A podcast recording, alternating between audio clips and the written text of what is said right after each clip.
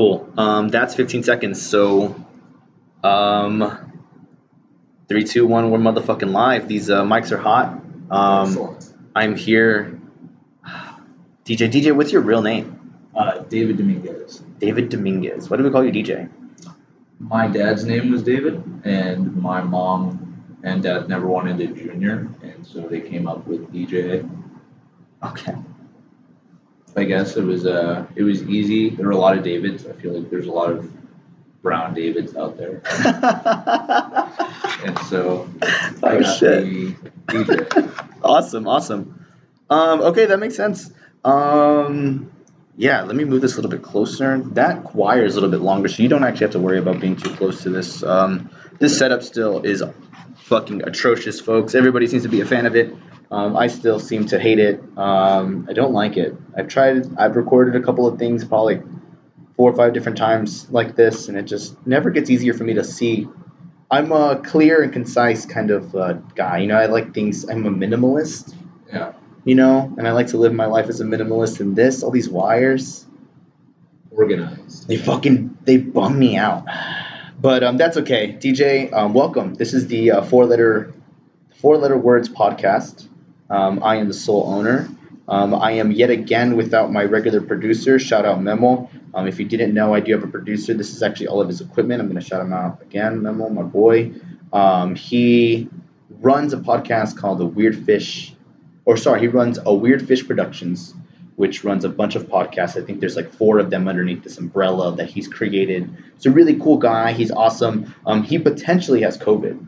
Oh no. Yeah, so he potentially has COVID at his uh, at his place of work. He got uh, notified that he doesn't that he is possibly around somebody that has it. So he self quarantined. So he hasn't been able to help me out with any of these episodes. So this is you're the second time that I do one on my own all the way. So um, Mem will get better soon. Thank you, dude. Thank you so much for letting me have this stuff. Thank you so much for the opportunity to let me do this, uh, DJ. Thank you so much for being here, man. I really appreciate it. Yeah. Uh, so let's just uh, dive right in. Uh, we've known each other for a weird while. Um, it's been it's been strange because now I see you on a regular basis, and I literally consider like I only have work friends. I don't have outside of work friends. Like you guys that I talk to. I mean, you know the guys. Right. Me, yeah. you, uh, Randy, Brian, uh, Austin. Austin Lyles is the last uh, guest on the podcast, but you know, you know Austin Lyles.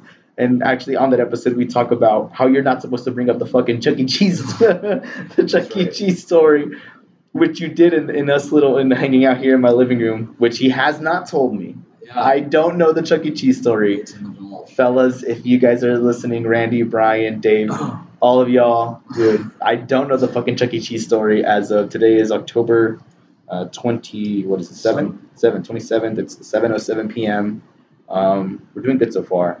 Um, so, so you guys are like my friends, uh, loosely, right? Because obviously this doesn't happen often, but you're here in my house.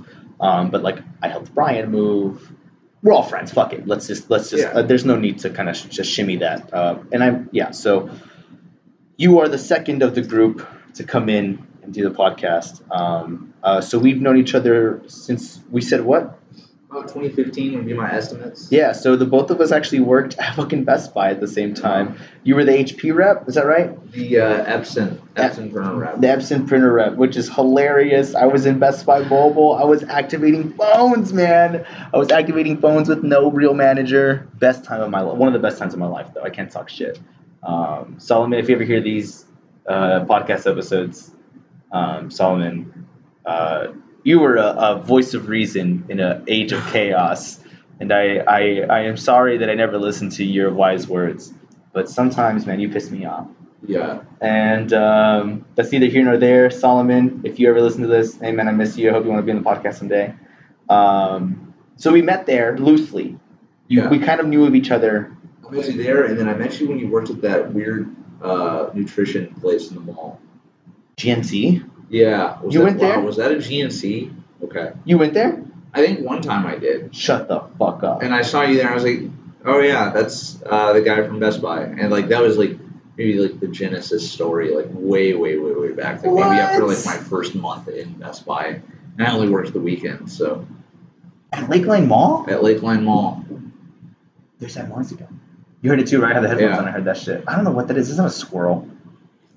You, you think it could be? I mean, That's not. That's very loud. That sounds like something dropping, but it sounds pretty specific though. could also be if are there acorn, are those acorn trees that are around the house? Could be the Oh, something like falling. There is something up there. There is some kind of uh, weird tree that just lets go of stuff. But like they look like weird, shitty. Uh, you know, like garbanzo beans. They look like garbanzo beans. They're really weird. or it's like a homeless person.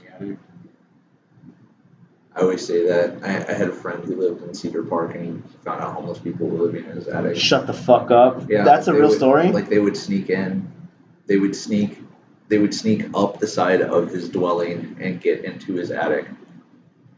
and they just lived up there. They just lived up there. They just chilled. what the fuck? the, the- nothing, uh, you know, nothing malevolent. Just, just chilling out. That's insane. Um, that sounds like the worst situation possible because there I definitely have an attic. I've definitely I've had rats before. That sucked. That was the worst experience ever in this place. And if I ever had a homeless person living in my home, I think I'd just eat them. But, like, what do you do to like? Can you imagine how that conversation goes?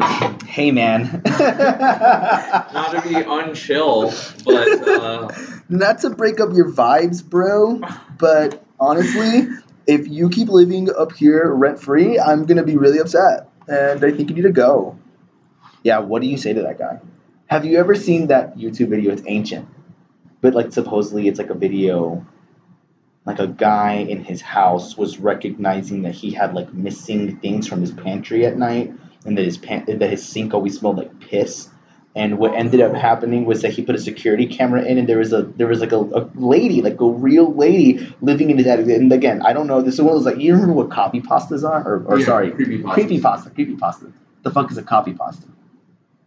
Uh, is that a real thing, or just It is. it? No, no, that's a real internet term, like uh, like copying a speech, plagiarism, basically, like a like a rubric that you plagiarize over and over and Really? use. Yeah, Um, change, tweak it slightly. Yeah, okay, so that's not what I was talking about. I was talking about creepy pastas, which you knew about. Like, do you remember like Slender Man? Slender Man, and there's that website like was it like quarantine where like people just like tell the random stories that are just like each one of them is somewhat believable. Yeah. They're like they're like supposed to be accounts, but they're all probably fake. I hope. yeah, definitely sound like they all should be fake because it all sounds like a bunch of bullshit.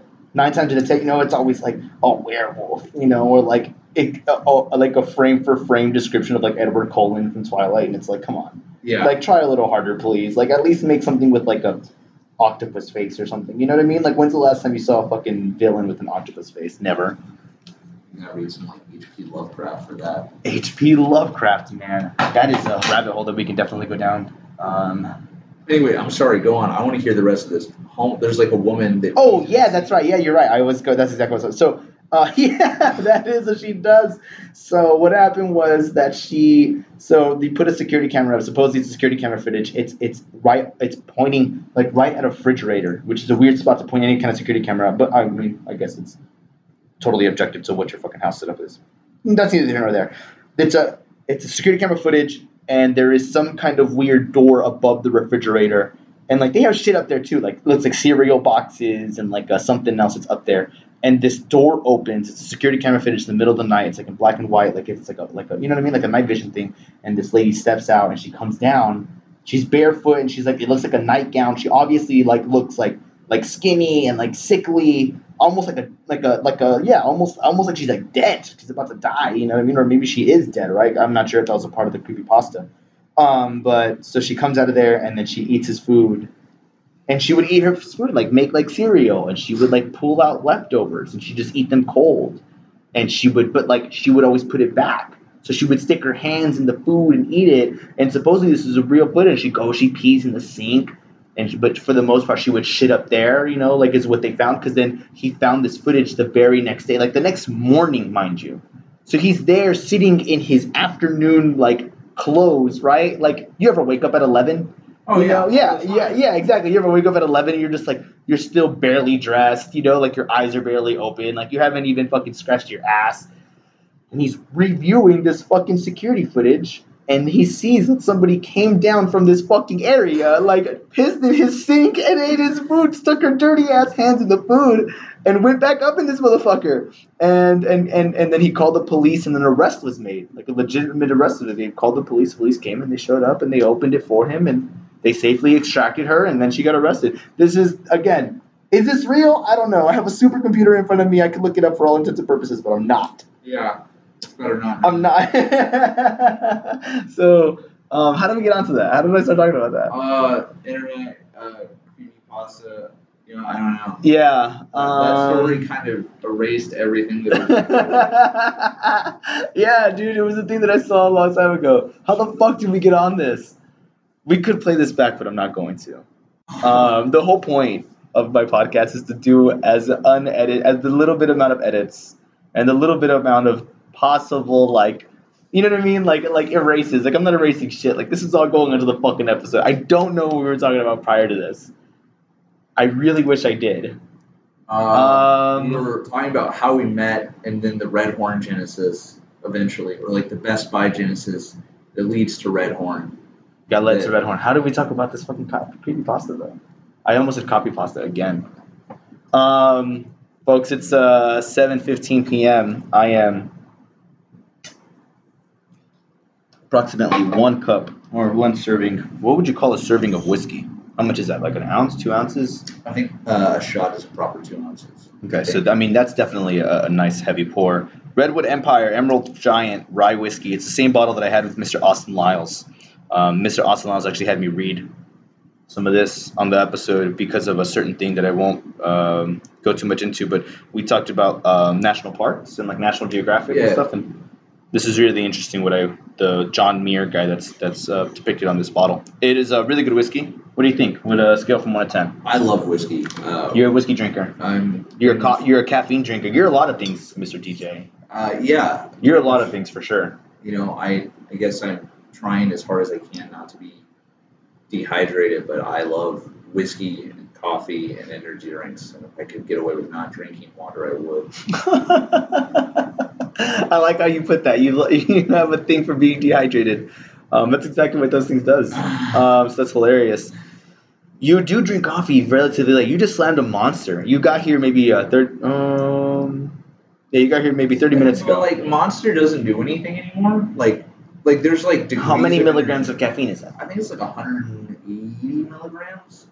But like, so last year, I remember Okay. being at Red Horn, and I crossed my thousand milligram of caffeine a day threshold for once. I didn't even realize it. Like, I had like espresso, and then I had an energy drink, and then I had like a Monster Hydrate, which is like a weird sub brand of Monster, and then I had like another energy drink later, and then like a nitro cold brew, and like that whole day was like wake up, workout, and then I went and like pitched windows for like the whole. So that was my summer job. and It was like 110 degrees outside.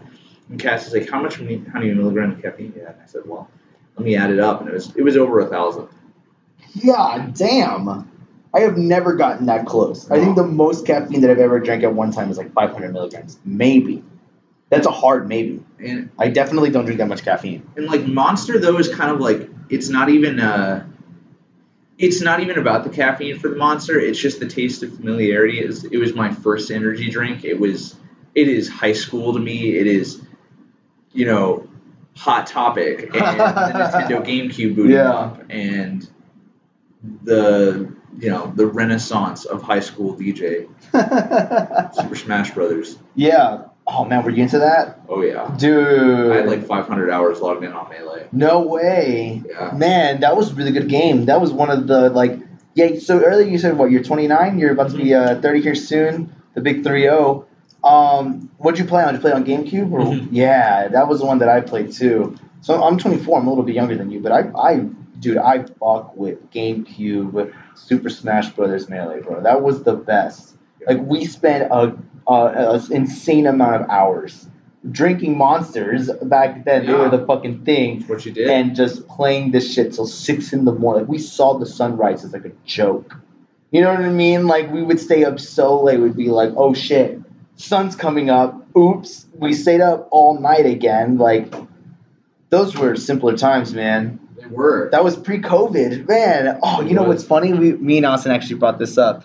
Um, yet again, I mean, obviously this episode isn't going to air too much longer after the Austin episode, but god damn it, we are still in the middle of a fucking pandemic. yeah. I It mean, is it is worth noting every time because I want future me and future you that looks back on these episodes that air and put and you know I I, I, I mark my territory on the vast internet of, of, of shit like uh, somebody one day is gonna look back at this like there's a fucking pandemic going on. Yeah. Oh, Coronavirus, COVID nineteen, running rampant. Apparently, if you haven't noticed, if I mean you keep you keep up with news pretty regularly, you're pretty you're a pretty up to date guy. The, the the the virus is surging, quote unquote. The virus is surging, and and we have um, no more deaths, but the virus is surging and it's everywhere, and we all need to make sure that we're good. And right weeks before the election, our president currently Donald Trump gets it. You know what I mean? And Yeah. like all of these things to keep it right in the know. It's so fucking weird. You know what would solve this is if we all got a little bit of the super soldier serum that he got because he was out in three days. He was out in three fucking days. Man, he took a he took a, a bus ride in a Yukon. He like did a moonwalk on stage. Seventy four year old man moonwalk after whatever it is they gave him. Did he moonwalk really? I want to know what was over neck. And I want, Yo, I did you see some. his Twitter? Are you on Twitter? Did you see his Twitter Oh. rant after the steroids? Law and order, law and order, dude. I mean, th- that Twitter rant was amazing. It was a bunch of random, all of it in capital letters, Oh yeah. all of it at a really random time for Washington D.C., which is supposedly where he's at all the time. Like he shouldn't have been awake at this time. I believe. I don't remember. I don't recall. But I think this like for D.C. time, it was like midnight. He went on like a 40 minute streak of tweets, all in capital letters, no true definition, no explanation. And later we find out he's hopped up on steroids Oh yeah. and and the super soldier uh, serum that they gave him. And, and now they're trying to make it a point. If fat ass 70 year old Donald Trump can kick it, anybody can kick it. But it's like, we're not getting half of that stuff. We're not getting half of that. I don't know if it balances out though, because I know he drinks like 18 Diet Cokes a day or whatever, and he, he eats like two Big Macs. So, yeah, I he, don't know, and he watches a bunch of TV, right? Yeah, like Dude. Maybe, maybe it's just like Talk all the preservatives saved him. He's like it's like embalming fluid. Yeah. He's like a mummified corpse. I mean, he already looks like shit. He's bald. He wears a hairpiece. He always has this terrible fucking makeup and fake spray tan on a regular basis. Yeah. I mean, you know the guy. If you took all that stuff away, that guy would look like. You remember that scene in uh, Star Wars whenever they take Darth Vader's mask off? yes. Yeah, he looks like absolute. He looks like, like a shriveled up penis. You know what I mean? Like that's what Darth Vader. I mean, granted, in in, in Star Wars Three: Revenge of the Sith, Anakin falls into a fucking a lava thing. You know what I mean? Which which just makes what which is like the, the story of Darth Vader. So, granted, everybody would look like a shriveled up dick if that happened to them too. But you shouldn't be the president of the United States and look like that and have to wear this fucking Cheeto outfit. I would like our president to be in shape. I think that would speak volumes. But Imagine if The Rock was it. I have been, Dwayne The Rock Johnson. What if Dwayne The Rock Johnson, who, by the way, I've been saying this for years that the guy is going to run at least one day. For years, ever since he was in the fifth Fast and Furious, which you know maybe the most perfect movie ever made since the Fast and Furious movie that was before that one. But like, like I wanted to run. He, he gave this great teaser to like we need a leader, Oh and I was like, God. oh great, yeah, it's gonna We're be gonna- you. It's gonna be you. I'll follow you. I'll I will I will go to bat for Dwayne the Rock Johnson. And Then afterwards, it was like, no, he just he gave Biden and Kamala a, a shill. There's no lose in that situation for him. So I, I guess I get it, but But I day. like I like your point. One day it is going to be him, and also I would love for my president to be a like a like a like I want to see him at 5 a.m. like I see Marky Mark on Instagram yeah, knocking out fucking workouts. The president of the United States, the the person that has to make decisions for the largest and most powerful military that the world has ever known, should definitely have worked out that morning. You know what I mean? If he's getting a call at 8 a.m., he better be he would he better have already ate his first meal. You know what I Oh, mean? yeah. Drank his fucking muscle milk, ate his first presidential meal, and took his presidential vitamins and his presidential fucking shoes. He had better have thrown a kettlebell around that weighs half as much as he does. Yeah. I mean, that would be it, that too. would be amazing, man. The, the, Dwayne the Rock Johnson's the hardest motherfucking working guy I know, and I don't even know him. You know what I mean? His Instagram is literally him telling you and showing you face to face exactly what he's up to. You know what I mean? Like he should be it. And and you know, Vice President Oprah Winfrey. You think? Why not? Who's he gonna be? Jocko Willink? Dude, Jock, Jocko does that too. Like his Instagram, every morning that he gets up and starts his workout, he uploads his watch. like a, a snapshot of his watch. That fucking- three thirty, that four thirty. That black and white. It's you, David Goggins, another inspirational motherfucker. You know what I mean? He he he very famously said that he records himself via a tape recorder during the time when he gets up from bed to the time that he finally puts his shoes on and walks out of his door to go run whatever a fucking half marathon or whatever this Yeah. fucking guy runs every single day. And he, got like the record for most burpees in 24 hours. no, it just got uh, it just got beat most pull-ups in 24 hours. Okay. It just got beat. Um, I believe Cameron Hanes, Cameron Hanes' son, Oh yeah. who is a U.S. Army Ranger, I believe. I hope I'm not butchering that. He recently just did it. Very, very recently. Yeah, very impressive. I forgot his name. I want to say it's like something like Wyatt. I'm probably not right. I'm not gonna look it up. I'm just Memo. This is why you should be here, bro Yeah. because he's the one that would look this up right now. He's that's that's that's one of his things, but I'm not going to do it. Doesn't matter. It got bro- broken recently, but David Goggins um, previously had that record, most pull-ups in a single 24-hour period, which was uh, an, an, a, like literally a retarded amount. It was fucking stupid. And it doesn't make sense to try and put your body through it because it averaged out to like something like 20 something pull-ups every single like hour, yeah. which sucks. Oh yeah. That sucks. Like that's a hard thing to do. Like especially, oh my god. Um, David Goggins would record himself on a voice recorder, and he would play it back for himself right before he left for his run. And he said that he sounded like a straight. Oh no, sorry. After he got back from his run, and he said that he sounded like a straight bitch. And I respect the fuck out of that man. Guys like that that are that willing to push past the line of what you think you can do those are the motherfuckers that should be making decisions for me. You know what I mean? If there's anybody that's going to tell me what to do, how, how long to stay inside, if I need to wear a mask, if this fucking thing is even real, I, it better be a motherfucker that does that kind of shit and calls himself openly a bitch. You know, like, I mean, in comparison to what Donald Trump does by just dick stroking on Twitter all day, Yeah. you know, I mean, what like what does how can anybody be against that? How could anybody be against people w- waking up early and getting a fucking workout in and and going on about the rest of their day 100% more clear minded? I think Donald Trump is part of this this philosophy uh, that is like he created this world where every like every pathway for him at this point now leads to a victory, right? Like he's in a he's in a win-win situation. It's like, yeah. what's the worst case scenario here? Like he loses the election, goes back to being a real estate mogul that has so much leverage that banks can't default on him because then they default on themselves. You know, you know, like it, it, it's one of those things where like he spent a lifetime being kind of kind of a douche to get to this point where like now then he's he can't lose. He's he's married to a supermodel. You a know, supermodel. uh, you know, Melania's gorgeous. Uh, there's there's not really a lose point for him. The people who loved him in 2016 still love him. They'll love him probably even more if he loses because he'll have the martyr factor going. Right. You know, uh, Dude. like another good example of somebody who does that is uh, world different, but Floyd Mayweather Jr. Like he he creates a world, and inside of the world, not only is he the protagonist, every outcome leads to his victory. Like he wakes up at two o'clock in the afternoon every day, sleeps in, doesn't drink, doesn't smoke, goes to the club, parties till midnight, and then goes straight to the gym and trains until like six a.m. Is that true? Mm-hmm.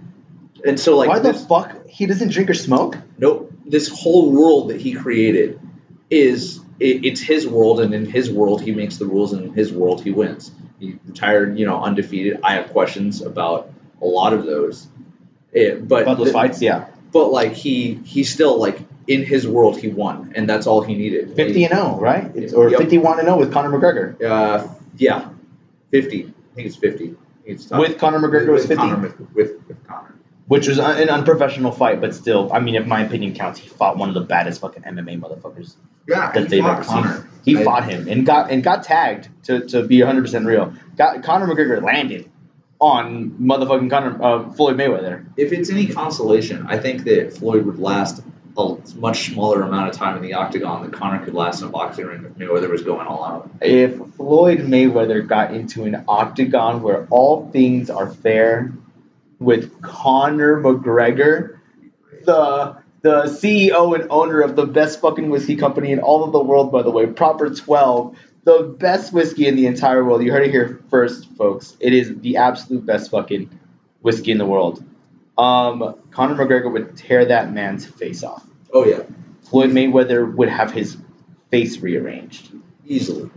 Conor McGregor is an absolute savage in the octagon. Undeniably one of the best ever. I mean, un- unlike Khabib Nurmagomedov.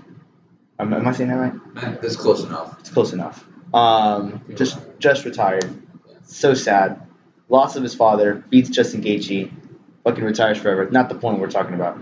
Um, Floyd Mayweather, 50 and 0 with Conor McGregor's thing. You have questions about it. Um, you're also a boxer yourself. I am. So you have quite the fucking knowledge about this kind of stuff. Yes. What kind of questions do you have on Floyd Mayweather's record? There's just so I've seen some of his fights, and I think that if we're if we're being honest, there's there's a good Deadspin article on this that explains some of the background of like, for instance, the Manny Pacquiao fight. Right. So like Pacquiao fought Mayweather with a, a torn rotator cuff, and that's Pacquiao's decision. He shouldn't have fought him if he wasn't 100%. But there's so much money going into it that you can't back out of a fight once you've signed up for Once it. you said yes. Beyond that, like Pacquiao applied for an exemption for shoulder pain. He didn't get it. Mayweather used an IV, which is illegal to rehydrate, applied for an exemption 30 days after the fight, and they posthumously gave it to him. So an unmonitored IV could have any number of things in it that we know, Really? and they gave it to him. Huh. And why did they give it to him? Well, because it would look really bad if the highest grossing gate of all time turned out to be a sham. Damn, Deadspin wrote an article about this. Yeah. Oh man, I gotta look this up later. Now, there's beyond that, like, if I was scoring objectively, in boxing, scoring, uh, for those that don't understand it, is scored oddly. It's scored in the sense that every every round there's a winner and a loser. The winner gets 10, the loser gets 9, minus 1 for a knockdown. So you get knocked down, it's a 10 8 round, and then it's added up at the end. Every round is scored in isolation. Uh, so at the end of 10, 12 rounds, for, for Mayweather's case, you add up the total amount of points, or if you know, of course, knockout notwithstanding. Um, the problem with that is that the judging criteria isn't really geared towards that type of scoring system. It's scored on effective punching, round aggression, ring control. Those are all really vague terms. What do they mean? What? I didn't know that shit. Keep going, keep going, keep going. So like, like are you you might be landing more punches, but Right. are you hurting the other guy? Yeah. Are you controlling the space between y'all? Are you controlling where his feet are? Um, you might be pushing the fight, but you might be getting torn up.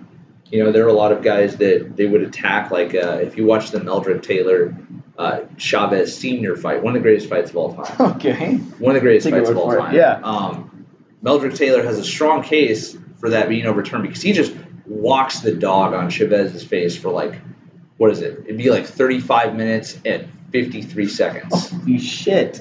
But Chavez just catches him, and like you could now, fair to the ref, you could see like Meldrick just like like that punch took his life. You know, like, but he was still. I mean, he still beat the 10 count, but they're just they called it off. What? You know, but like that type of thing doesn't tell you who is winning a fight. If if we're gonna call it a fight, Right. and so I think that Understood. if we say there there are certain individuals who are like they were they were the aggressor, they were hurting Mayweather more than he hurt them. Uh, Marcos Maidana won uh, the Corrales fight. Um, even Chavez, or uh, not Chavez Senior, but Jesus Chavez, uh, he was coming on. He bloodied Mayweather. He was coming on. He was hurting him Whoa. you know, um, but they stopped the fight for Mayweather. And I've, I've heard background knowledge from inside about people who were at the ring that night about things that were said, shady things. Um, I won't say too much more about it. I don't want to be a conspiracy theorist. I think Mayweather's one of the finest boxers ever. I don't want to take anything away from him. Right. But the same not. thing, nobody gets in this game and gets out clean, ever. Right. It's a dirty game. Very much so. Yeah, because I mean, you had um, I forgot that one guy's name who was uh ended up doing like cocaine and like cross dressing. oh, uh, De La Hoya. yeah, yeah, yeah. He was when I remember whenever I was growing up. I remember I was real young, but he was fighting like big names, and like my dad would get the pay per view. Like very fond memories of mine. And then like later on, I I learned that he's doing these wild fucking things, and like he, I mean, the guy got out in a, in a different headspace, obviously, right? Like, uh, actually, yeah, literally, obviously, I'm looking at your eye right now, Mr. DJ. I don't have a video aspect set up for this fucking um, podcast, but you actually suffered an injury via Yeah. boxing, right? You you trained boxing. You know about boxing. You know you're no fucking amateur or or rookie or or just like a what's it called though uh, um, a keyboard warrior by Yeah. any means of the imagination. You are a true to life boxer. Yes, sir. So uh, what happened to your eye? Let's say that real quick. You have an eye patch. You wear an eye patch. this past June, I got in there sparring. Uh, I got in there with somebody really sharp, and I got a black eye, and I just didn't really think too much of it at the time. You know, sparring is sparring. I expect to get hit. I made peace a long time ago with the fact that I'm inside the ring. I'm going to get hit. Yeah, yeah. I got to hit back. Which Um, you yeah. but I mean, the next round, I wound up getting in there with somebody who outweighed me, uh, and then he just hit me two times in the eye, in the side of the head, and I could just tell something was off, and my vision split vertically. So I have two images, one above and one below, rather than a conjoined uh, image. So I wear an eye patch to keep the vision straight until I can uh, reach the safe watermark of my nerve healing or getting surgery. Damn, son. That's crazy, man. So you you took it. You took a really good hit. Yeah. Uh, and then you're. I mean, how long you been wearing this? It's been a while, huh? Uh, since June, since June, so probably about uh, you know four or five months now. Do you feel like, like, do you feel like you need to do like bad shit now? Like, have you ever thought about robbing a bank? You know, like, have you ever woken up one day, Uh, and just been like, I'm gonna do some really criminal ass shit today? uh, not really. Like sometimes, I, I guess I the the one power advantage of having like a unique character piece. let's call it that. It's like a life pieces of flair. Like if, if life was TGI Fri- Fridays, this would be my piece of flair. Like I don't know. I guess I catch more hot chicks looking at me. yeah, yeah, yeah. Like Yeah. that guy's a badass. Like they they're, they're looking at the eye piece, and I look over at them, and there- there it is. You know, you don't you don't catch that as much when you have two eyes. right, when you got yeah, no one cares when you got two. Yeah. When you've only got one good one, they're like, "What's going on with you? Why are you so interesting?" There it is. Yeah, I mean, think about it. Like, uh, are you a big video game player?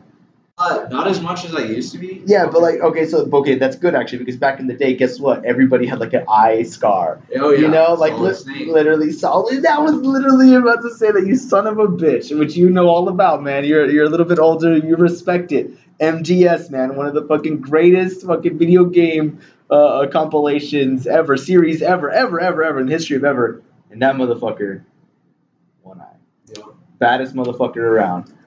Um, that's hilarious, man. That's what I thought too. I'm glad you referenced that. Whenever I first saw you, I was like, "This motherfucker, solid snake." Um, is that going to be your Halloween costume? We're coming right up on it. Well, you know, I thought about being Dan Crenshaw or Snake Plissken. I'm not sure which one. From what's that movie called? Uh, Escape from New York. Which is essentially MGS. Yeah, it's just, it's just it's the proto MGS. But I, I love Kurt Russell. Dude, he's one of the best. That movie doesn't make dick of sense, but it is one of the best movies to ever watch in the, in the history of watching movies. And like now then too, is it is it that far fetched that like the president would be taken captive inside of New York City where his tower is, and we have to send in a super special ops guy to go get him? Super special ops, bro. Kurt Russell, you're the guy, man. Holy shit. Yeah, that's a great movie. Snake Plissken, man. I my brother, my oldest brother Marcos, uh, he put me on that movie one time. I told him I was like, I don't know what that movie is. And he's like, You played MGS, you know what I'm talking about. Look, I don't know what you're doing later, but you're gonna watch this movie. He sat me down and we watched the entire fucking thing, and it was great. It was one of the best memories I ever had with him, man. It was hilarious. Um, fuck, dude. Okay, so you got messed up in a boxing ring.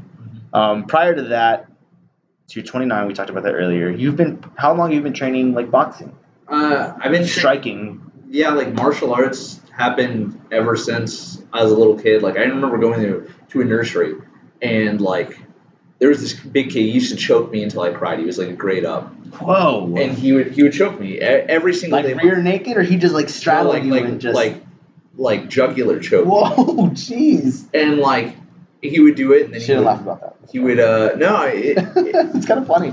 it was like I would beg my my cousins who were there at the same time. Whenever their parents came to pick them up, I, I was always the last kid picked up. I was like, "Hey, come on, take me with you." I would cry, cry. And one night I woke up in night terrors, And my mom was like, "All right, something's wrong." So they found out that was. We got that to stop. But then, like a few weeks later, like somebody tried to abduct me in a Walmart. You're serious. Yeah, and so my mom's like, "You've got to learn how to defend yourself." And I was like, "I watch Power Rangers, a lot of Walker Texas Ranger. I'm solid. I got this." Best show ever.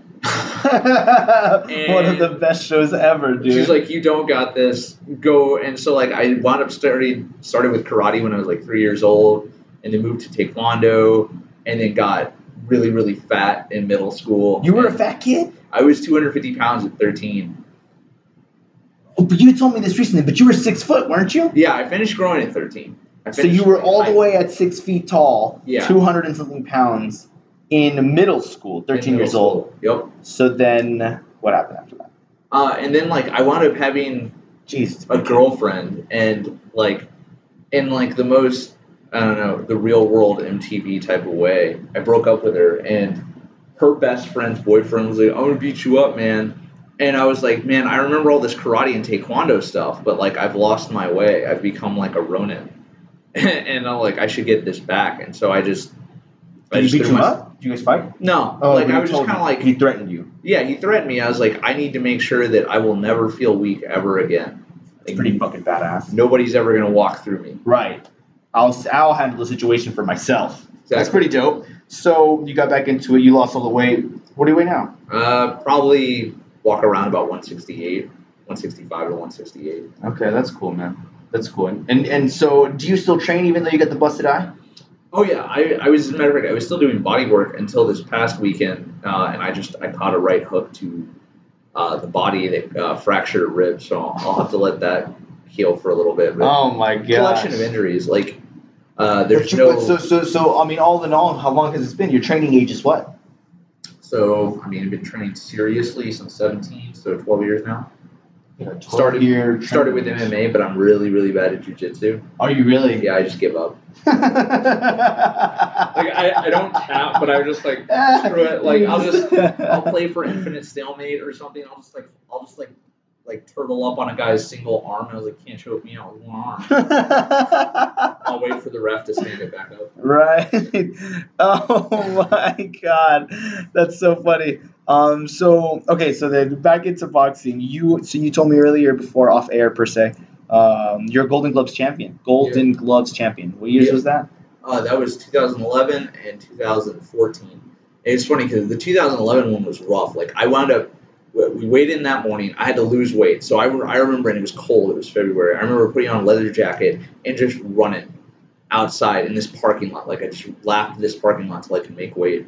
Uh, and I was, uh, what was I fighting at then? 130 pounds. Tall Uh, and lanky. so I yeah, so I made 130 pounds. Showed up. They're like, oh, there's no 130 pound guy for you to fight. I was like, why didn't you tell me this like an hour and a half ago? They're like, well, you can fight 135, or you can just take the take the jacket. And I was like, screw that. I want to fight. Fight me the 135 guy. They're like, okay. And so they're like, you'll fight tomorrow. We'll give you a bye because we made you run and stuff. And I was like, okay. So then they called me at like 4 p.m. and they're like, you're you're on in like an hour and a half. Where are you? And I was like, are you guys serious? Like I just Yeah. worked out and everything like that. So I showed up and I just like outlanded this guy three to one, and they wound up giving him the decision. And so we launched a formal complaint. So then for the end of that championship, they brought me in the center of the ring. They're like, hey, our bad. They gave me my jacket. That Shut was like up, one of the most vindicating moments of my life. Damn. All that. That all probably happened in a couple of hours, right? This is 2011. Uh, yeah, it was like over the course of three days because it's a three day tournament. Damn. Where was it? Uh, that was the Austin one. That was at the big where they where they hold rodeo Austin. It was in that arena. Oh, that's fucking sick, dude. And then for the 2014 one, similar story. Showed up, had to lose weight. This time I wound up, I had to lose eight pounds in 45 minutes, and I managed to do that. Jesus Christ. Same day weigh-ins, man. Amateur game is different. Um, Yeah, you don't have the time to to, to you know uh, blow like blow back up. Yeah, same day weigh-ins. You're fucked. so I made weight and then wound up beat like I fought this guy, um, and I just that was the fight I blew my shoulder out on, um, just throwing so many punches. You Um, said earlier it was like 500, something like that that. was a it was a 525 punches in three rounds. That is insane, man. You're a that is a very very interesting. Um, I I really respect that. We talked about it earlier. I talked about it again. Um, that's really cool. Like I've I've never been. I've never been in a situation other than like a regular street fight that requires me to be like having my dukes up, you know what I mean, and my mind sharp and my eyes focused on something. Like street fights hardly count, you know what I mean. Nine times out of ten, you get into an altercation on the street, like you're under some kind of like you're under the influence of something, caffeine, some kind of you know you smoke weed on a regular basis. If you drink alcohol all the time, you know if you're on Sixth Street and someone punches you in the fucking face. Um, but with that, with you and your training, your formal training, and obviously tr- like like like fighting in tournaments and competing, like you are next level sharp. You're next level on. Like I think I felt on before, but that is next level on. Like if you don't do the right thing, you get hit in the face Yeah. hard, so hard potentially that you're, you have to wear an eye patch for a while. You know what I mean? Like that is um, what what keeps you motivated in that. Why? Like, why do you keep going back? You got an eye patch. You're gonna busted fucking rib. I know you well enough to know that you're gonna be back in the gym Yeah. A sooner than not, right? there's like I, I know that I was not for a whole bunch of different reasons from from like eating disorders to a torn ventricle in my heart to all different types to you know to uh, what is it? Um, I've got no ligament on the right side of my ankle.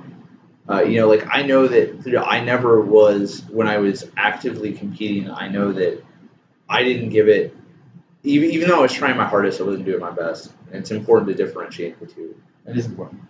And so, like, I want to know that when I'm old or when I'm not old, whenever the end of my life is, that I was at one point the best I could have ever been. Yeah.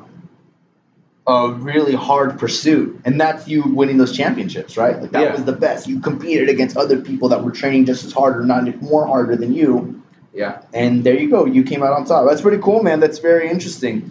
Um, I think that, I, and I tell this every everybody, like people who I've trained to fight, people who I've been in the gym with, my sparring partners, my teammates. You know, like you don't have to be overwhelmingly fast or smart or strong, but you do have to be overwhelming. At the end of the day, that's what gets you there. and is there? I'm. You know what's funny is that you're pretty quiet about this. You know, like I've known you for a while and I've never heard about this other than like semi recently. Like, did I start to put the pieces together for me? Like, you don't talk about it. Like, you were a tank top of a boxing gym. Uh, Yeah. What's that one? Uh, Lord's Boxing Gym on North Lamar. Yeah, cool. You were that's a, that's a dope. I like that shirt a lot. So, despite the fact that it's from a local boxing club, um, it is actually just a really nice shirt. Uh, like other than that stuff and like the eye patch and maybe like the the maybe sometimes bruising, like you're pretty quiet about it. You don't. It's not the you don't like go to a bar and be like, hey, I'm DJ, I'm a boxer. Like I, Yeah. you know, that's that. I think that's interesting because it's um, I feel like, and correct me if I'm wrong, because I'm just kind of like riffing here. Like when somebody's really into something, like really into something. Obviously, you know Mr. Austin Lyles, who was on the podcast. Like Yeah. he had this thing about him, where even though he's, in my opinion, pretty good at the couple of things that he's really interested in, he doesn't want to talk about it. He doesn't know what I mean. He doesn't want to like. He doesn't want to scream to you about his guitar making or his his his um, knife making or his other cool photography stuff. Like he is silent in it. Is it is it humble? Is is that I guess what I'm looking for? I think that's part of it. I think it's part of it, but okay, so let me finish my thought and my rant. Like, there's something about those folks that are really into something. One thing, usually, at least. Man, you'll never catch them just, I'm the best. I'm so fucking great. I'm so awesome. I'm do this all the time. It's always like the fakes, the lames, right? Like the people that don't stick with it, that are so loud about it. Like like the people you remember whenever CrossFit was huge. I mean, CrossFit just finished up. Cross like the CrossFit Games just finished. I still follow it pretty loosely, um, but I follow it. You know, I was CFL one certified a while back, so I still follow it. and I still like it. But I remember, and obviously you remember to a degree. There's the, at a time whenever everybody was doing it, everybody. It's like it's like famously said, like yeah, everybody used to do CrossFit. Yeah. because because six months in you were like, I can't do this shit. This shit's hard, right? Like this, my knees hurt. I feel like CrossFit was just like somebody watched the training montage in Rocky Four and was like, what if I just did this? But didn't have to hit anybody. right, but yeah, it wasn't required. It wasn't required at all. Yeah, Yeah. I think I think Austin is uh, so like there's there's two I can't speak for Austin, um, but like for me it's always been like I've never never felt like I have a reason to brag because I've never felt like I've arrived. I've always felt like there's room, and now that I looking back, you know, with the retrospective lens, I know that there was there was always room to be to be and to do better. And I have no right to brag over somebody that has so much room for improvement. I don't like what I see. It was never enough, you know. And and if I could do this until the day I died, I would. And I, you know, who knows? But um, you know, it, it's never going to be enough.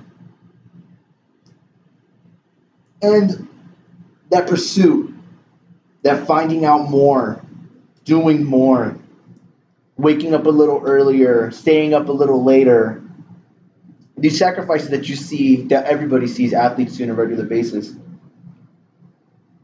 There's a lot for me personally, just like there's a lot that's so I have not only re- obviously respect for it, but like I have so many questions in that. Like, like imagine, like let me put it this way: like imagine if you could have LeBron James here right now.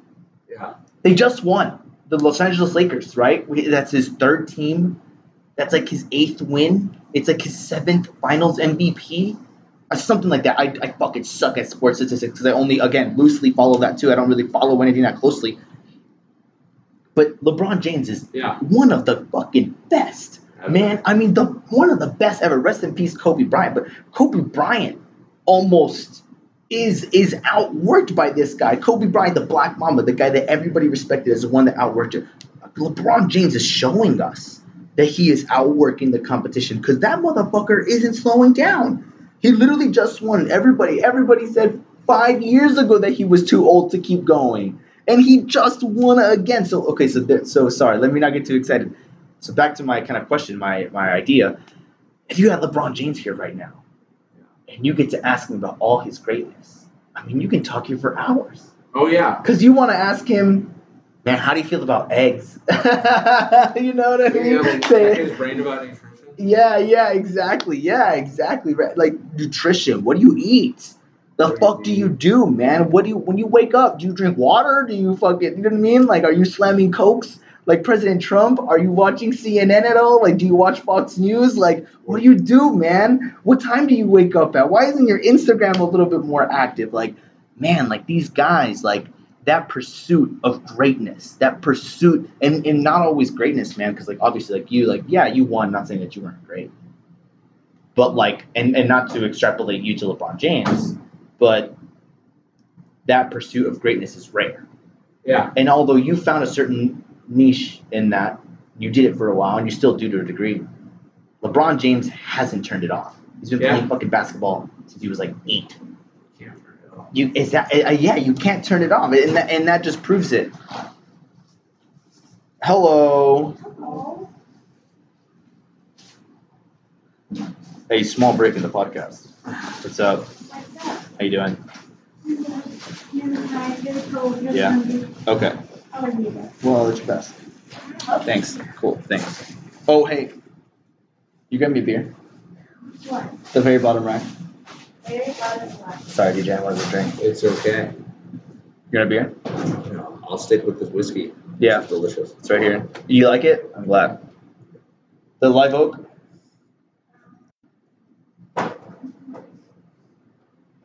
Live oak. It's very, very bottom. Right side.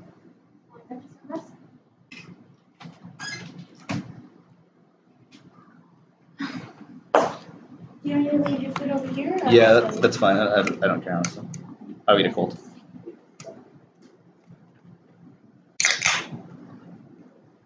Austin did this really cool thing whenever we first started our podcast. He like tapped it a couple times and cracked it in a really cool way. It sounded really cool on the recording. And I'm just overall really jealous of how cool of a guy Austin Lyles is. Yeah, he's got a lot of cool tricks. Because he makes guitars, you Makes know. guitars, He's, knives. he's great at Call of Duty. I want him to get me a bow. I, told him I want a bow because I want to go bow hunting. You know what's crazy is before bow hunting was cool, which is argued if it was ever cool. I don't know. Is it argued that it's ever not cool? Like you get to wander through a forest and find an animal and do battle with it. Like, it just, you just gotta frame it right. that's a, I've never heard it that way. Um, but that that's a pretty good way. To, Oh, uh, cheers, by the way. Sorry, I, I usually do this. Uh, Uh, yeah, I get the drink. Get the. Yeah, not microphone. There you go. There we go. Cheers. There we go. Thank you. Thank you for doing this. Um, so I used to have cousins that would do uh, bow hunting stuff.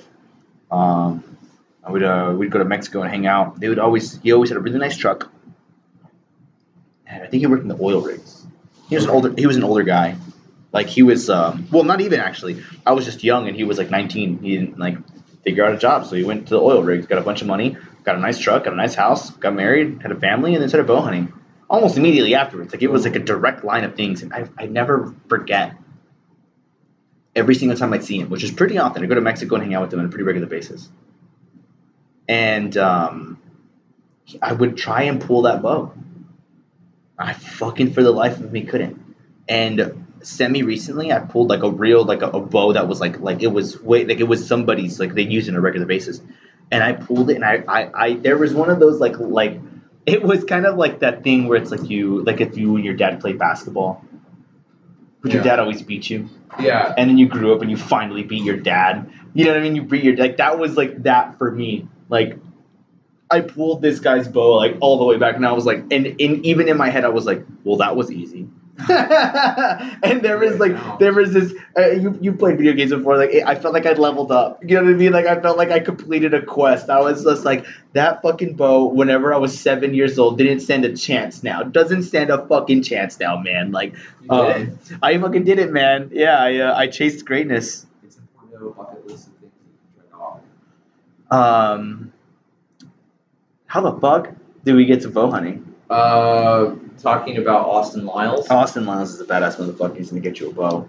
Um, yeah, I, I guess you're literally in the perfect area to get into bow hunting because you could probably literally go hog hunting in 20 minutes. Yeah. you could go north for 20 minutes in a straight line. I feel like what I needed, like proper bow hunting, is like is not a hog for me. Proper bow hunting is like me in like some douchey way, like packing up and going to Kodiak Island and hunting a bear with a bow. I like I like you know like after that you're just kind of done. You're like I triumphed Everything over this over like the apex land predator. I remember one time, a long time ago, somebody told me that bears are like dogs. They're just like really big dogs. And I never questioned it because I had never seen a bear in real life. So I just kept that image in my head. And then one day, not that long ago, I saw a picture of a dead bear that had moved into this guy's farmland and was just tearing apart his livestock and he killed the motherfucker and then posed next to it. And it looked like a father with a newborn baby Yeah, they're huge. in front of it.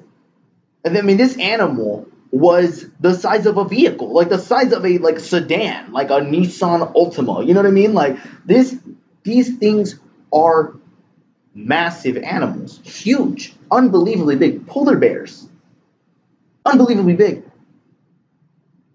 Don't fuck with bears. Like, why the fuck is it, DJ? That what is it that lives inside you that tells you to that that there is something in you? There is a burning sensation inside you to learn and master bow hunting, to go and fuck with one of the literally. You just said yourself, apex land predators. I guess yeah, I wouldn't say that it's like a. It, it, it's like it's on the list of things I gotta accomplish, but it's. I don't know, It's not the list of things you gotta it was accomplish. somewhere behind a boxing championship and ballroom dancing with the princess. so it's like it's on the list, but it's you not got one like- of those done. Yeah, I got one of those done. oh man. Um, but yeah, I would. I don't it, it'd be interesting. You gotta like, you've got to know that like, you know, like of all the situations that line up, you're like, okay, if I handled that, what else can I handle? What else can I do? How else can I push How else myself can I to change be it? That pursuit, man. That LeBron James shit. Bringing it right on back. LeBron James uh, or a lot of like even even at like the most maybe infantile or juvenile reduced level like I watched a lot of Dragon Ball Z growing up and my my fiance she's always like what is it with boys and Dragon Ball Z and like I was like you know I had to sit back and like I'm gonna philosophically break down DBZ here which I still watch Yeah, great show. I don't watch like- it that often, but yeah. it's like the whole story is is broken down and basically where you start in life has no bearing on when you where you end up and that hard work and attrition can overcome any obstacle no matter what it is and that in the end, a man's friends are there for him. And I was like, how could you not be into a story like that? How could you not be into a story like that? It is like the the I mean, somewhat typical, but somewhat also missing in today's world. Like minus like the Avengers, like that hero archetype. Like it doesn't exist anymore. Like, Yeah. There's hardly anything that is seriously focused on in the youth that that focuses on that shit. Like what is what do the what do kids have these days? When's the last time you talked to like a 13 year old? Yeah, like what do they look up to? Right. You know what I mean? TikTok stars. What's their mytholo- What's their mythology? Right. What's their logos? Like, what's their what's their belief in what what what higher powers? Like, is it in the Goku's? Is it in the the Yugi of Yu-Gi-Oh? You know, is it in the who else? Name another one. Come on.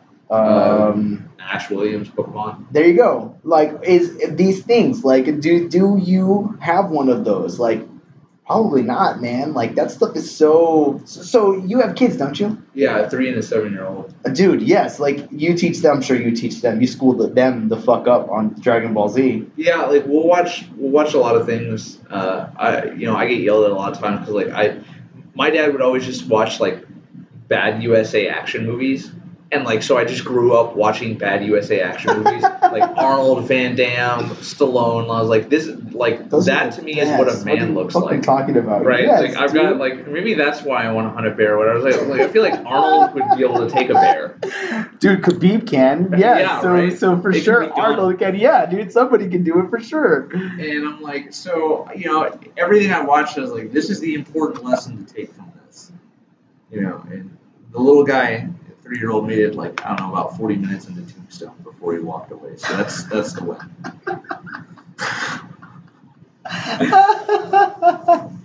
One of the greatest movies ever. Yeah, I made Who's the, who's the main star in that? Kurt Um, Russell. I was Go to say, back- I was like, isn't that to Kurt Kurt Russell. fucking Russell, dude? Tombstone is one of the best fucking movies ever, man. You know, you know what I just saw again recently? Uh, Wild Wild West. Oh, yeah, uh, Will Smith. dude. Yeah, bro. I fucking love those movies. And you know what's funny is I remember I watched. Um, I, I shit you not. I remember I watched Tombstone when I was about like maybe ten. Yep. Randomly, I woke up in the mid, literally in the middle of the night, and I had nothing else to do. I knew I wasn't going to sleep, and I had a TV in my bedroom, which was a dumb mistake on my parents' part. I turned it on, and sure enough, yeah, it must have been like AMC or USA or something like that, or maybe it was like IFC. Remember IFC? Yeah. I used to fucking. I used to. Oh my god! I would literally highlight things in the TV guide in the newspaper for fucking Yep. IFC. They're just random movies that I wanted to watch. It was like literally what birthed my love for horror movies, like you know Friday the Thirteenth and stuff like that, and, and the Freddy Krueger films and stuff. Uh, that's besides the point. Um, and I watched Tombstone. I remember I watched that movie and I thought, holy shit. This is one of the coolest fucking things I've ever seen in my entire life. And then, you know what's funny is that not long after that, Wild Wild West came out, and I saw that, and I was like, this is one of the dopest movies ever. Like, crazy dope. Like, I never would have extrapolated cowboys into like weird futuristic robotic fucking Steampunk. steampunk. Yeah, like, like, dude, oh my god, that movie is so wild, man. You, you know what's funny? Uh, uh, I gotta bring this up. The my producer got a Memo, his one of his oh, I I'm so so sorry guys I don't remember the name. I think I forgot the name last time too but they run a podcast that literally is all about like movie like not critiques per se but they like watch movies like random movies and they just watch it and they just they they just give the review like oh this is cool and this happened and like and they love film they're a part of like the the Austin Film Society Okay. you know, and they make like individual films. Like they're really, they're all really cool guys, man. They're, they're super dope, and, and they do shit like that. Like I hate that I get onto these tangents all the time because I don't know about you, I love, love, love, love, have a deep rooted love for like classic films like that, like Tombstone, like old school USA, IFC, Stallone, Arnold Schwarzenegger. They're great. Dude, I mean, all of that shit for me, you hit a really like I don't know, maybe it's because I've been drinking or whatever, but you hit a spot for me, man. Like that shit for me is is beyond the LeBron James of excellence and the beyond the boxing, beyond the the the the, the, the achievement I unlocked for fucking pulling back a, a bow, the, a bow hunting bow. Like that shit right there, man. That those films, those those stories, man. You know what I mean? They might have been whack, but they were dope, man. They were so good. they're like the way we communicate, right? Like I think that you know it's not surprising. Stories, movies are the you know I'm not gonna say easy in the turn in the way of like easy to create, but easy to tell. way to communicate thoughts and feelings. Yeah, yeah. However, we assimilate that into our own personal view uh, is how we go about doing our life. And yeah, like I have my like eight perfect movies ever made, and like every movie that I see, I measure against one of those eight, depending on the genre. And like so far, nothing has touched them. And, like, Yeah, the last, yeah, yeah, The last yeah. to be added to the list was like in the '90s. So, you know, like, uh, Have you ever watched the movie uh, The Outlaw Josey Wales? oh yeah, Dude, Clint Eastwood. Clint Eastwood, man. I mean, literally, one of the absolute fucking undeniable best movies of all fucking time. And you mention that name, and people are like, Josey Wales. Like, what the fuck are you talking? You know what I mean? Yeah. Like, people legit, like, they look at you like they just smelled shit. Like, you ever smell like hot shit? You have kids, obviously. You smell hot shit diapers. You smell that, and you're like, what the fuck? Like, damn, what the fuck happened here? Like, you you mentioned that movie, and people are like, I have no idea what the fuck you're talking about. And I mean, one of the best movies ever.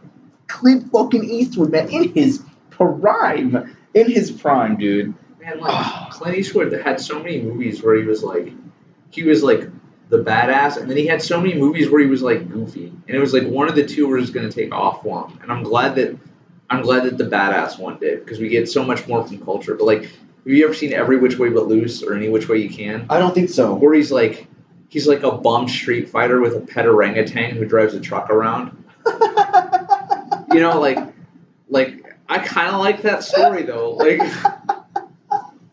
Like, I how think cool would that's it a good story. be? How cool would it be to live on the streets and to be fucking, you know what I mean? To fucking Yeah. have a pet orangutan that drove me around, man. That'd be fucking dope. Of course, it's a Clint Eastwood film, man. That's awesome. Oh, you ever seen the movie uh, American Psycho?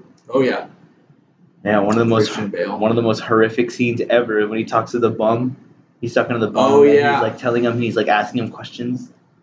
He's like, "You'd be better if you quit fucking around. You got your life." He throws money at him. He's like, "You gotta get clean. You gotta stop living like this." And he's telling him, and the guy's like, "You're right. I'm sorry. I'm sorry." Like it, it may may have been the very first time this fucking homeless person ever verbally heard the words like, "Get your life together." Potentially inspiring this guy, like, "Yeah, you're right. I'm sorry. Thank you for the money. Um, get my life." And he fucking stabs him. He stabs him to death. He stabs him right. He's like, "Oh!" Like he Like, fucking him. he can, yes, he shivs him to death and then just walks off. I mean, this fucking psycho. What a. We just recently saw the movie again, which obviously you see my setup. I love my setup. I love my movie setup, and he's the fucking dopest of the dope. I watched that movie here for the first time. I've never seen it here on this setup, and it was just like I was literally I was like I couldn't get. I, it's like like a little kid. You know what I mean? Whenever you're all the way close up on the thing, like it's a fucked up movie to do that to. But American Psycho is one of those films that like it speaks volumes to me. It speaks volumes to me because like I've been in service industry almost my entire life, and I feel like I've met these motherfuckers. guys like You that. know, yeah, man. I feel like I've shaken hands with these guys where I'm like, you're a fucking weird guy, man. Like you're cut from a different cloth. Like that whole monologue he goes on about his skincare routine. yeah, Do you remember that? yeah. He's talking about ex- literally exactly how he does his face routine, like the peel that he has. That whole monologue, like, I mean, obviously, like notorious in film. But I've met dudes like that, and they're just there, like this thing in their face, like they're just they're they're gone, man. They have they have none of that LeBron James in them. They have none of that pursuit of anything great. Like they're just they're just bored. They're bored with it, man. I mean, fuck, dude. That So- movie. Are you of the, the theory that the whole movie existed in his head, or you, you think he actually did it? I think it everything existed in his head Okay. because he talked about his he talked about his therapist. He talked about the psychiatric drugs he was on. He talked about how he, uh, he- you know, there, there was the whole thing about you've got to realize in those scenes whenever he was walking around how you heard the music. You remember that? I don't know if you remember that. It is a smaller, finer detail where he's walking around in the, office and he's got headphones on, and instead of you hearing like the office hubbub, is. you hear his music. Why? Because it's telling you from a perspective. The, uh, the monologues, you don't ever see him mouthing the words because he's thinking all of it, right? It's all thoughts. It's all, and and that's and there's a fine line between it, and there's there's the possibility of like there is those the cuts are made specifically in the movie for like this is now in his head, and this is before, like the perspectives that they give you. That's one of the theories of the movie, which I'm glad you know about. Um, and yeah, man, I, I mean, I think it was all in his head, and I think that there is some. I mean, and he, and, he talks about like the that the, the psychiatric drugs and stuff, and then like the ending scene with the lawyer. Remember Yeah. that, where the lawyer is de- like- denying everything. Yeah, he's he's like, you, you have, you're not talking about the same thing I am. That's not what happened. I this isn't funny anymore. I need to walk away. So it's like, was that him covering his corporate ass, or was it him literally being like, hey man, um, None of that happened. you're scaring me. Right. I don't know what the fuck you're talking about. I'm gonna go sit down over there. You're so and so because he calls him a different name. Remember? He Yeah. calls him Jared Leto's character, which I forgot the name of his. Do you remember his name?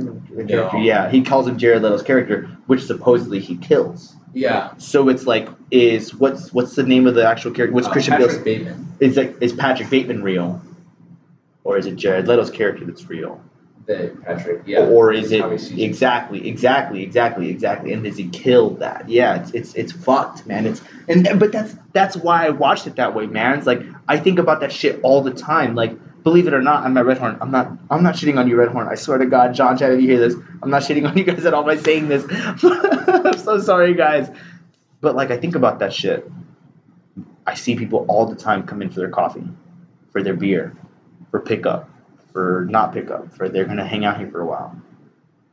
How many of these fucking freaks, you know what I mean, are are are on psychiatric drugs and are high for all intents and purposes? You know what I mean? Like they're high, they're on a different wavelength. They're doing something else in their brains. It's the NPC effect. It's the NPC effect, you motherfucker. You brought it up for me, dude. It's like you read my mind. Yeah. How, what do you know about the NPC effect? Uh, so mutual friend of ours, Abraham Hernandez, always used to tell me like he goes into his he went into his job and like he would get frustrated with the service industry, people's uh, you know extraneous demands that seem petty and really pretentious. And so he's like, what if I just treat every character? What if I just treat every person as just a different character in a game that I interact with? And he's like, and it really chilled me out. Eh, you know, like Abe, uh, I'm not sure how much you know, but like doesn't drink, doesn't smoke, never has. I never knew that. No. Yeah, like totally straight edged. Um, I super did super not know that. particular about his nutrition. Um, he's like, what if I just treat it as like I'm in a really big game, and I just have to solve for victory. And Does he I- still have long hair? oh yeah, It's still super long. yeah, it's his Samson locks. He His won't cut 'em. his hair is beautiful. It It is. was always it's always been beautiful. You said the nutrition thing, and now it makes sense because that hair was beautiful. Oh, Wow. Okay, so he's like chasing Gaston's record for how many eggs you can eat a day. He eats like a dozen or two dozen eggs a day. are you fucking kidding me? Uh-huh. Like HEB, like thirty six eggs, like the big. Yeah, he Box? Like, he'll take them and crack them in a blender and put in some protein powder and slam it. She didn't do it. Ew. It goes down smooth. No, it does not. I've tried that shit. It does not go down smooth. That's fucking disgusting. One thing I'll always give him, he's, he's always been able to disassociate the difficulty of a thing in order to complete it. I've always given him credit for that. from from every like I and like not just about like fitness industry. I remember being at like a friendsgiving oh. Halloween party for him, and like you know like I was looking for Mrs. Wright. He had found Mrs. Wright, but he's like trying to hype me up. He's like, watch this, and he goes and he's just like he goes over and he hits tries to hit on three girls at once. And like I don't know how he did it, but he was able to do it. He like challenged them all to like some sort of isometric squat exercise, and he got them to all play along for like three minutes. I don't know how he did it. Well, like I walked over, I was like, "What are you doing?" He's just like, "Oh, we're all doing this. You should, you should join in." And I was just like, I felt so weird doing this. And afterwards, he's like, "What was my lose? Like, I never see any of them again anyway." It almost worked, didn't it? Oh my god, Abraham, my boy, dude, you gotta get us hooked up again, man.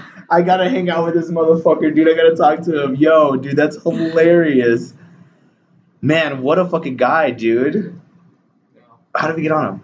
Uh, the difficulty of a thing. Uh, disassociate. Uh, a, oh, um, the the uh, like the NPC effect. Oh yes, he told you about it. Yes, yes, yes, yes, yes, yes, yes, yes. Thank you. Yes, you have a better memory than I do. I've never been able to do it. I respect people who are able to do it. The NPC thing. Yeah. Um, I Man, I've got to tell you, man. Honestly, I, I do a I do a pretty serious uh, level of that on a regular basis. Uh, for me, I have to like I'm a believe it or not, I'm a pretty emotional dude.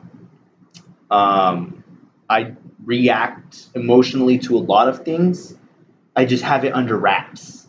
Like I'm and, and it sucks because there is like a it's like a it's it's no longer just a fine line that I that I walk that is teeter tottering on being too emotional in a situation and being too like plain and like logical or whatever, like cold and calculated.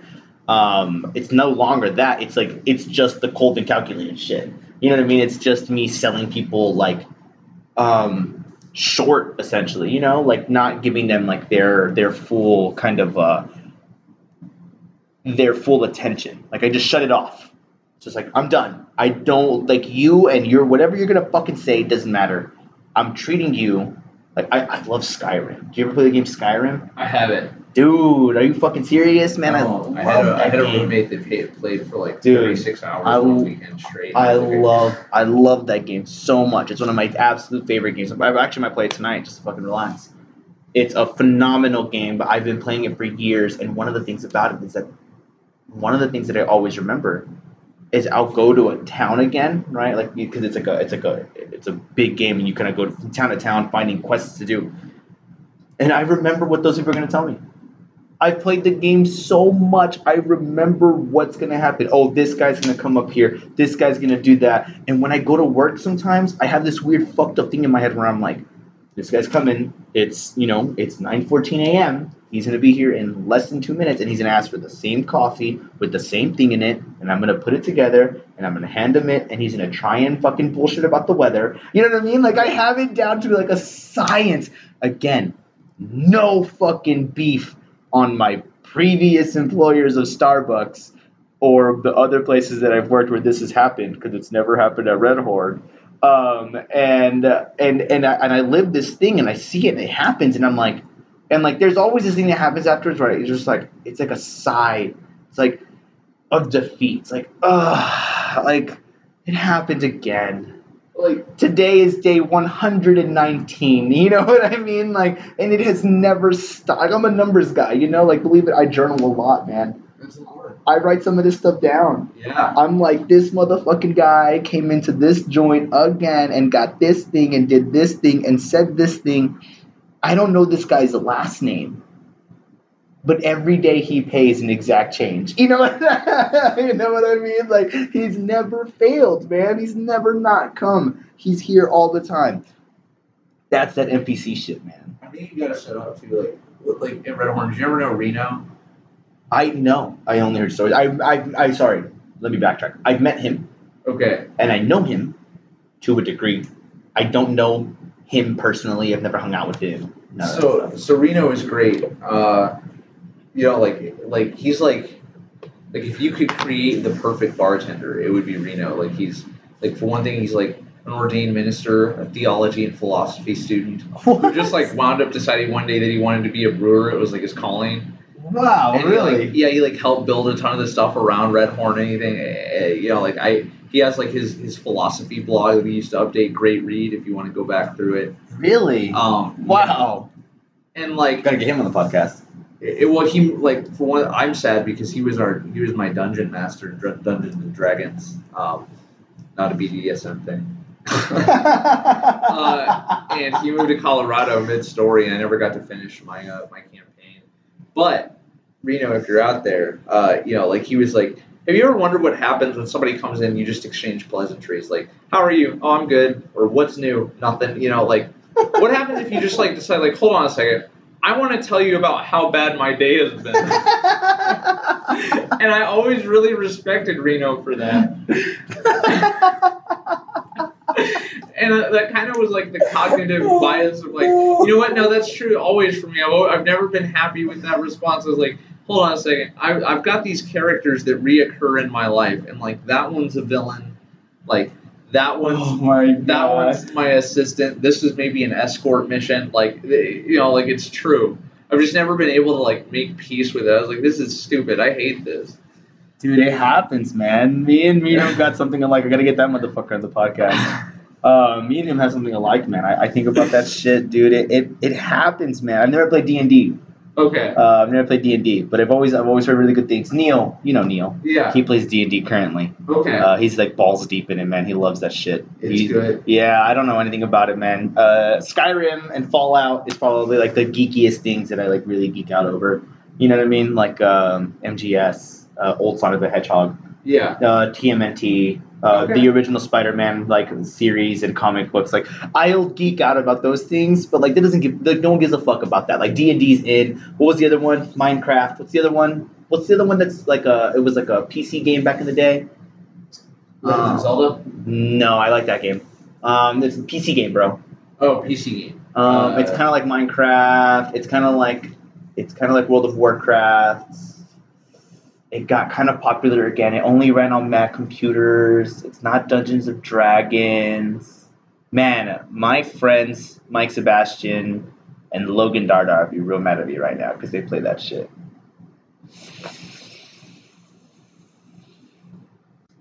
Fuck, I lost it, man. There was a game that was on PC only, and it was like this poorly put together, like it looked like a two bit game, and it's like it's all about like you remember those games that's like you have to mine gold and Oh, yeah. build up like a like a like a soldier's like fucking armory Oh. and then like a you know I mean? Yeah, exactly. It's like all that shit, but it's like it's like a super long form version of that. I forgot what it's called, man. Um, the Age of Empires type. some Age of Empires shit, kind of, but like uh, it's like the original one. So, anyways, like, I don't geek out about a lot of stuff. So D and D is always one of those ones that I'm afraid that I, I'm upset at myself for missing out on.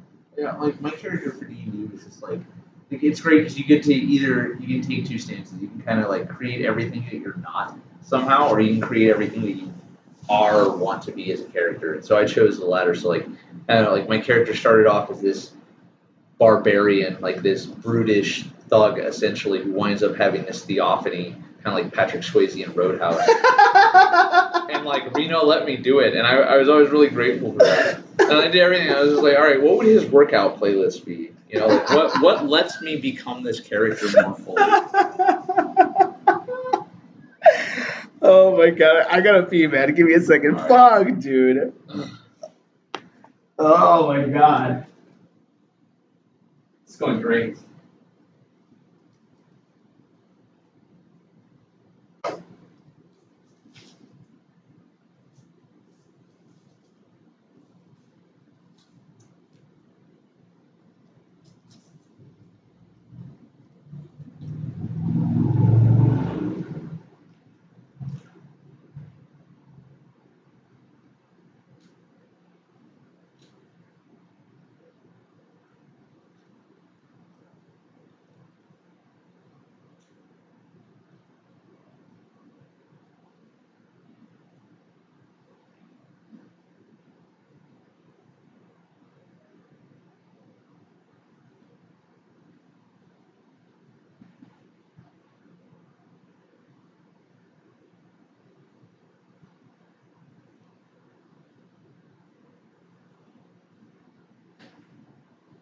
Oh my god, DJ, this is so fucking funny, man.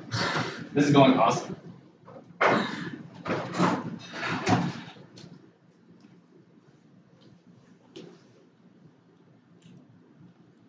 All right, did you keep the uh, guests entertained?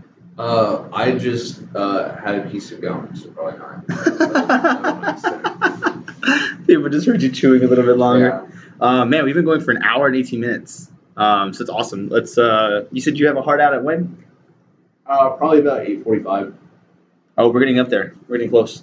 Um, cool. What, what time is it? It's 8:22. Okay, yeah. Um, that's no worries, man. I mean, that's totally cool. You can, you can get out here whenever you want to. Um, I did want to get into something though, um, if I can be quite frank.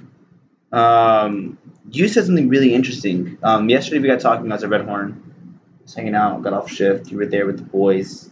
Uh, Mr. Neil showed up, which, as you already know, actually you you have a special uh, view on this. You actually spoke to Mr. Neil um, O'Malley before he came on to my very first podcast, which was um, notoriously, uh, it didn't go well. Right. you spoke to him beforehand. Um, so you have a special idea on kind of what happened. Uh, do you actually mind? Can you close that door? I'm so sorry. Can you put the mic Yeah, down? Can you for close sure. the door correctly? Just yeah, where at.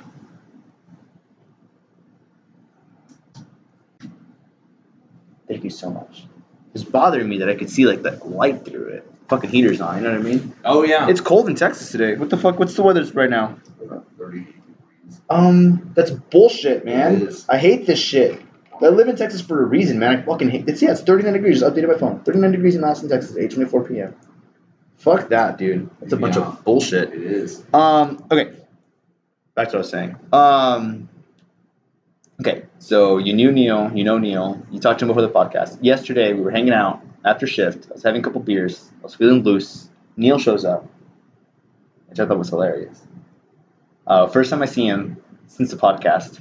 No beef. We're friends. I'm, I'm very good friends with Neil. A lot of lot of love for that guy. I mean, it really is one of my. Sadly, he's one of my best friends um, because we we fight so much more than what we get along. It's so insane. Um, but we were talking, and you said something that was very interesting that caught my eye, and so I wanted to bring it up on the podcast. Um, you said that the top fifty percent of income earners in America, if I'm not mistaken, pay the like ninety percent of taxes. So like the top, it really is one that. That's a true statement. that is a Uh, true statement. That's a true statement. Induct or deductively inside of that statement, really it breaks down to I think, as of 2017, like the top one percent pay 90 percent of federal taxes. As of 2017, The top one percent of people pay 90 percent of federal taxes. So what the fuck did the other ninety nine percent pay? I mean, they pay their they pay their share, but it's just you know the the total amount of wealth is allocated to the minority, not the majority in this country, and therefore the the minority wind up paying the most amount of taxes. I mean, that's just how a progressive tax system works. Um, I am too fucking stupid to understand economy and taxes and, and jobs and stuff like that. You good? Yeah, it's just mind. Okay. Um. Oh, jeez. Grabbed another beer. Um. By the way, just slammed a. What's this? Uh, Big Bark Amber Lager. Ooh, said that weird. Big Bark Amber Lager, a Vienna style lager beer from Live Oak. Um, pretty happy about that beer. And then drinking one of my absolute favorites. You're not a big beer drinker. yeah, it just uh, You hang out at one of the best craft beer joints in the entire nation, and you don't drink a lot of craft beer. but they're also one of the best craft coffee places in the entire nation. Hey. I drink a lot of craft coffee. Um, Willin from Brazos Valley Brewing It's a mosaic pale ale that I stand behind. Um, 100%. It's one of the best beers that I've ever had. Um, I'm a big light beer fan right now. I'll fucking slam this shit. It's so good. It's supposed to be sober October, but I fucked it up. I said it on my podcast, so bite me. You know what I mean? I remember being in Quinceañera as a kid, and I thought beer was bad for you. And I remember walking up to my Theo Chuck. You Oh, it is. Finest Spaniard, like, like, like myself. And like, Theo Chuck, beer is bad for you. And he sat me aside and just calmly and explained to me that because it was light beer, it wasn't. and then he went on to drink a whole bunch of Bud Light. I always loved him. That sounds like a good man. That is a good man. I, I bet he. I bet he could cook out. a Oh, yeah. mean, a mean carne asada. yep. That's my man right there. Um, so um, I didn't really want to get into too much into. So as I, I preface, I'm, I'm a big moron. I don't fucking know shit about like economy stuff, economic stuff, business stuff. Um, but I did want to get bring in bring in something. Um, I just found out recently that the WHO, who is the Yeah. main like um, advisor per se of like coronavirus response, Yeah, well, World Health Organization. they World Health Organization just um, announced that in America the lockdown stuff. I don't know if you know this. The the WHO on their own said that essentially I'm quoting them. I'm I'm I'm gonna fucking butcher this, but essentially I'm quoting them. They said the response to a disease outbreak, pandemic, what do you want to call it, should not be worse than the absolute worst outcome of a disease of an outbreak.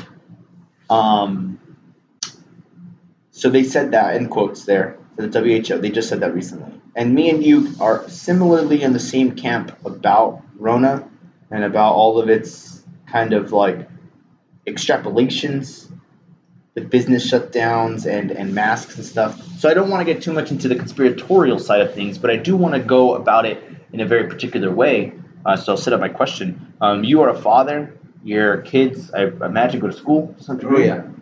Um, you personally, what's it um, what's it been like to see kind of the school system get turned on its belly and to see like businesses like Red Horn kind of close down? Like from you being a consumer, being a gun owner, being a Texan, being a free American, being a free thinker, being uh the person that you are, a father. Like, what is your what is your Like, I mean, just statistically speaking, more people die of generational poverty every year, still every year, uh, than COVID 19's numbers. Still, I think it's 270 some thousand as of 2011. Uh, die of generational poverty every year. So they die of poor access to health care, they die of uh, low income standards, not enough food, not enough housing, um, gang affiliations, drugs. Uh, so let's create a system to where our safety measures are somehow somehow conducive to enabling the devastation of the pandemic and that's always been somewhat perplexing to me i understand and by no means am i trying to say i want to throw older vulnerable or sickly people under the bus here. What i am saying is that you see somebody who you know constitutionally speaking like their livelihood is at stake. You know everybody we live we live in in quote marks here because like, there's no video component a laissez-faire economy where you have the right to the pursuit of happiness. That's economics. Um, so if somebody comes and takes your life's work and says you, you can no longer operate your business i mean how scary is that Right. what, what what keeps them from doing that indefinitely the answer really is nothing nothing at all? If they can do it now. you know, I see, I see now then the the ramifications, the ripple and butterfly effect of this of saying we have this many people unemployed, we have this many people, you know, suicide rates go up, violence goes up, we have kids who don't learn anything. I've I've been through my daughter's class while I'm at work on the other side of the kitchen table, and listened to her at school, and she's not learning anything. She can't in a 45 minute Zoom class. Right. She can't fucking do what she would in a classroom. You know, she's seven. Her attention span is like about five minutes long. Um, Yeah, man. so Yeah, it what is. happens when that generation reaches the age where they now then have to take responsibility over things? The answer is that they're even further unprepared than I was, and I wasn't prepared at all. Um, you know, so I've always said that college is useful not necessarily for what you learn there, but for the life lessons that it teaches you how to lose. and I think, like, I'm serious. Yeah. So, like, one of the sure, hardest, man. hardest things I had to go through in college, I signed up for the senior level course when I wasn't a senior. It's like, I can do this course, I can be a badass at it. Let me do this. I wound up having uh, my second Golden Gloves tournament fight one of the weekends before. I was like, went to the teachers like, hey, these days I'm going to be out. She's like, you can't be out. I'm going to fail you. And I was like, are you serious? Yeah. And she's like, yeah, you, you, you can't just apply to be in my senior level course. I let you in, and then you just think you can skip out. I was like, but I'm doing the work. And so I wound up like I'd have to go in, weigh in early in the morning, South Austin, drive all the way over to uh, where was it, Belton, take my class, drive back to Austin, try and nap in the middle of the day, wake up, go fight in the evening. Do that for three days in a row. God damn. And I wound up like I wound up fighting this kid named LeBron. Didn't want to fight. Don't want to get in that. Bull itself. Anyway, they gave LeBron the decision. I'm pissed. I'm like, okay. I I wanted this fight, Right. especially after what happened the previous year. Drive back. She fails me anyway.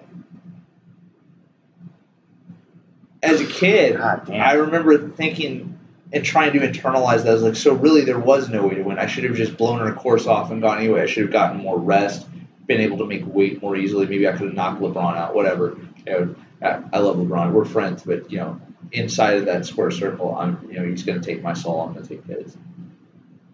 Um, It's fair.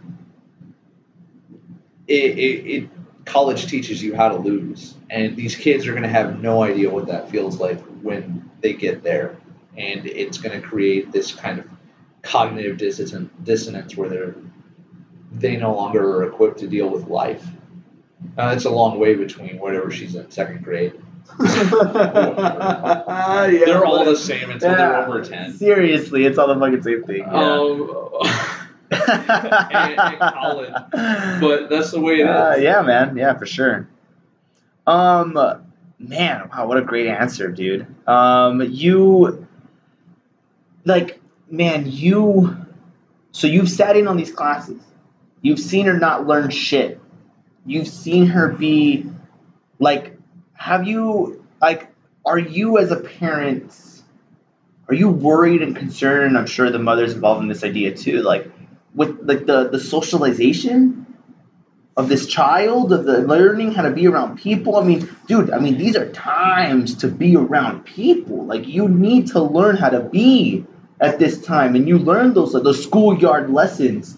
You know what I mean? Like you, you know what you remember those, man. Like it's not you only remember those kinds of situations back then. You, you don't just think back in your childhood and be like, I remember I played with old Jenny on the fucking on the jungle gym for two hours. No, you remember the time you got into a fight. You remember the time that somebody said something bad about your mom. You know what I mean? You said Yeah. you remember losing the kickball tournament. You remember these situations that were kind of massive. And for these, for your little girl, like she isn't getting this. Like it, it, uh, I'll tell so you what she will remember is that she'll remember how ridiculous it is when she understands the context of the thing. That she is sitting directly across from her friend in the backyard through a chain link fence, and they're having tea time inches from each other with a chain link fence between their faces.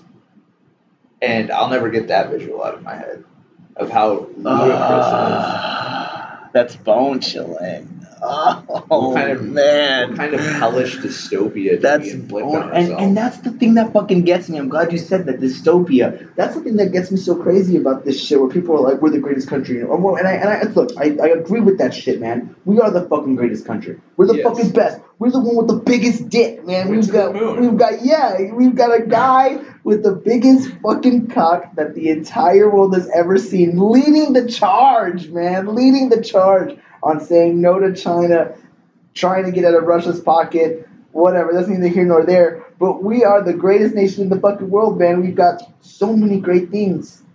But this is the shit that these kids are seeing, man. I mean, never before has this happened. Never, dude. The last time the pandemic like this hit was a hundred years ago, the Spanish flu.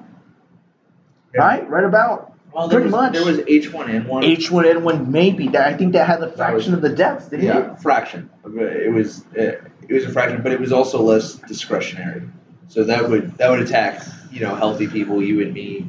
Anybody could get H1N1. Coronavirus seems to target uh, an age group and uh, uh, you know people with high blood pressure, A demographic per se. Yeah, Per se. demographic.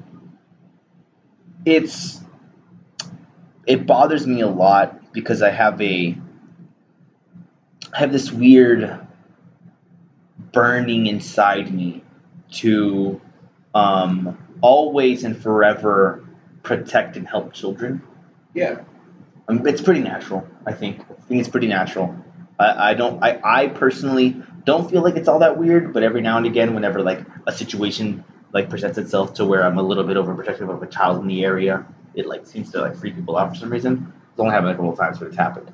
And and I, I, I there's something about protecting children that's so overly important to me.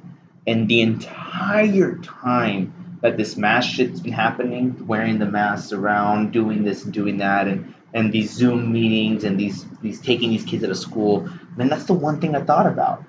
Is if there, there was nothing, nothing like cafeteria breakfast for me. You know what I mean? Yeah. It's six fifty in the morning. Class bell rings at seven twenty-five, and you're having apple jacks with chocolate milk for some reason.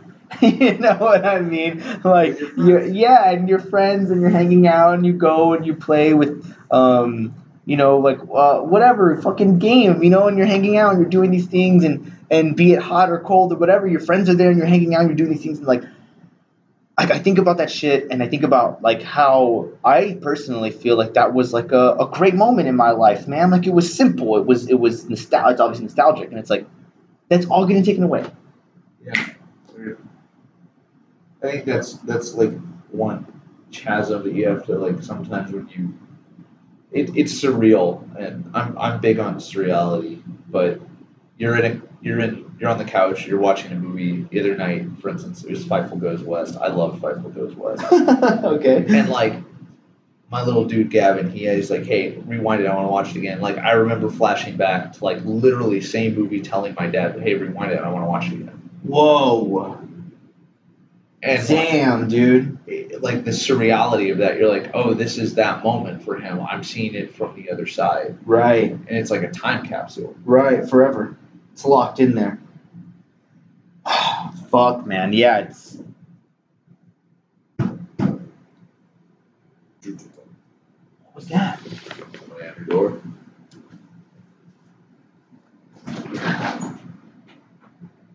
So, you scared the shit out of me. It's okay. Hi. Golly, I thought you were the fucking police. They got weed out and I shit. know, God damn. oh man. Um. All right, man. I think that's it. A, a, a, a perfect ending to a perfect situation. Knock on the door. My roommate's home. Um, we're still in our li- we're still in my living room.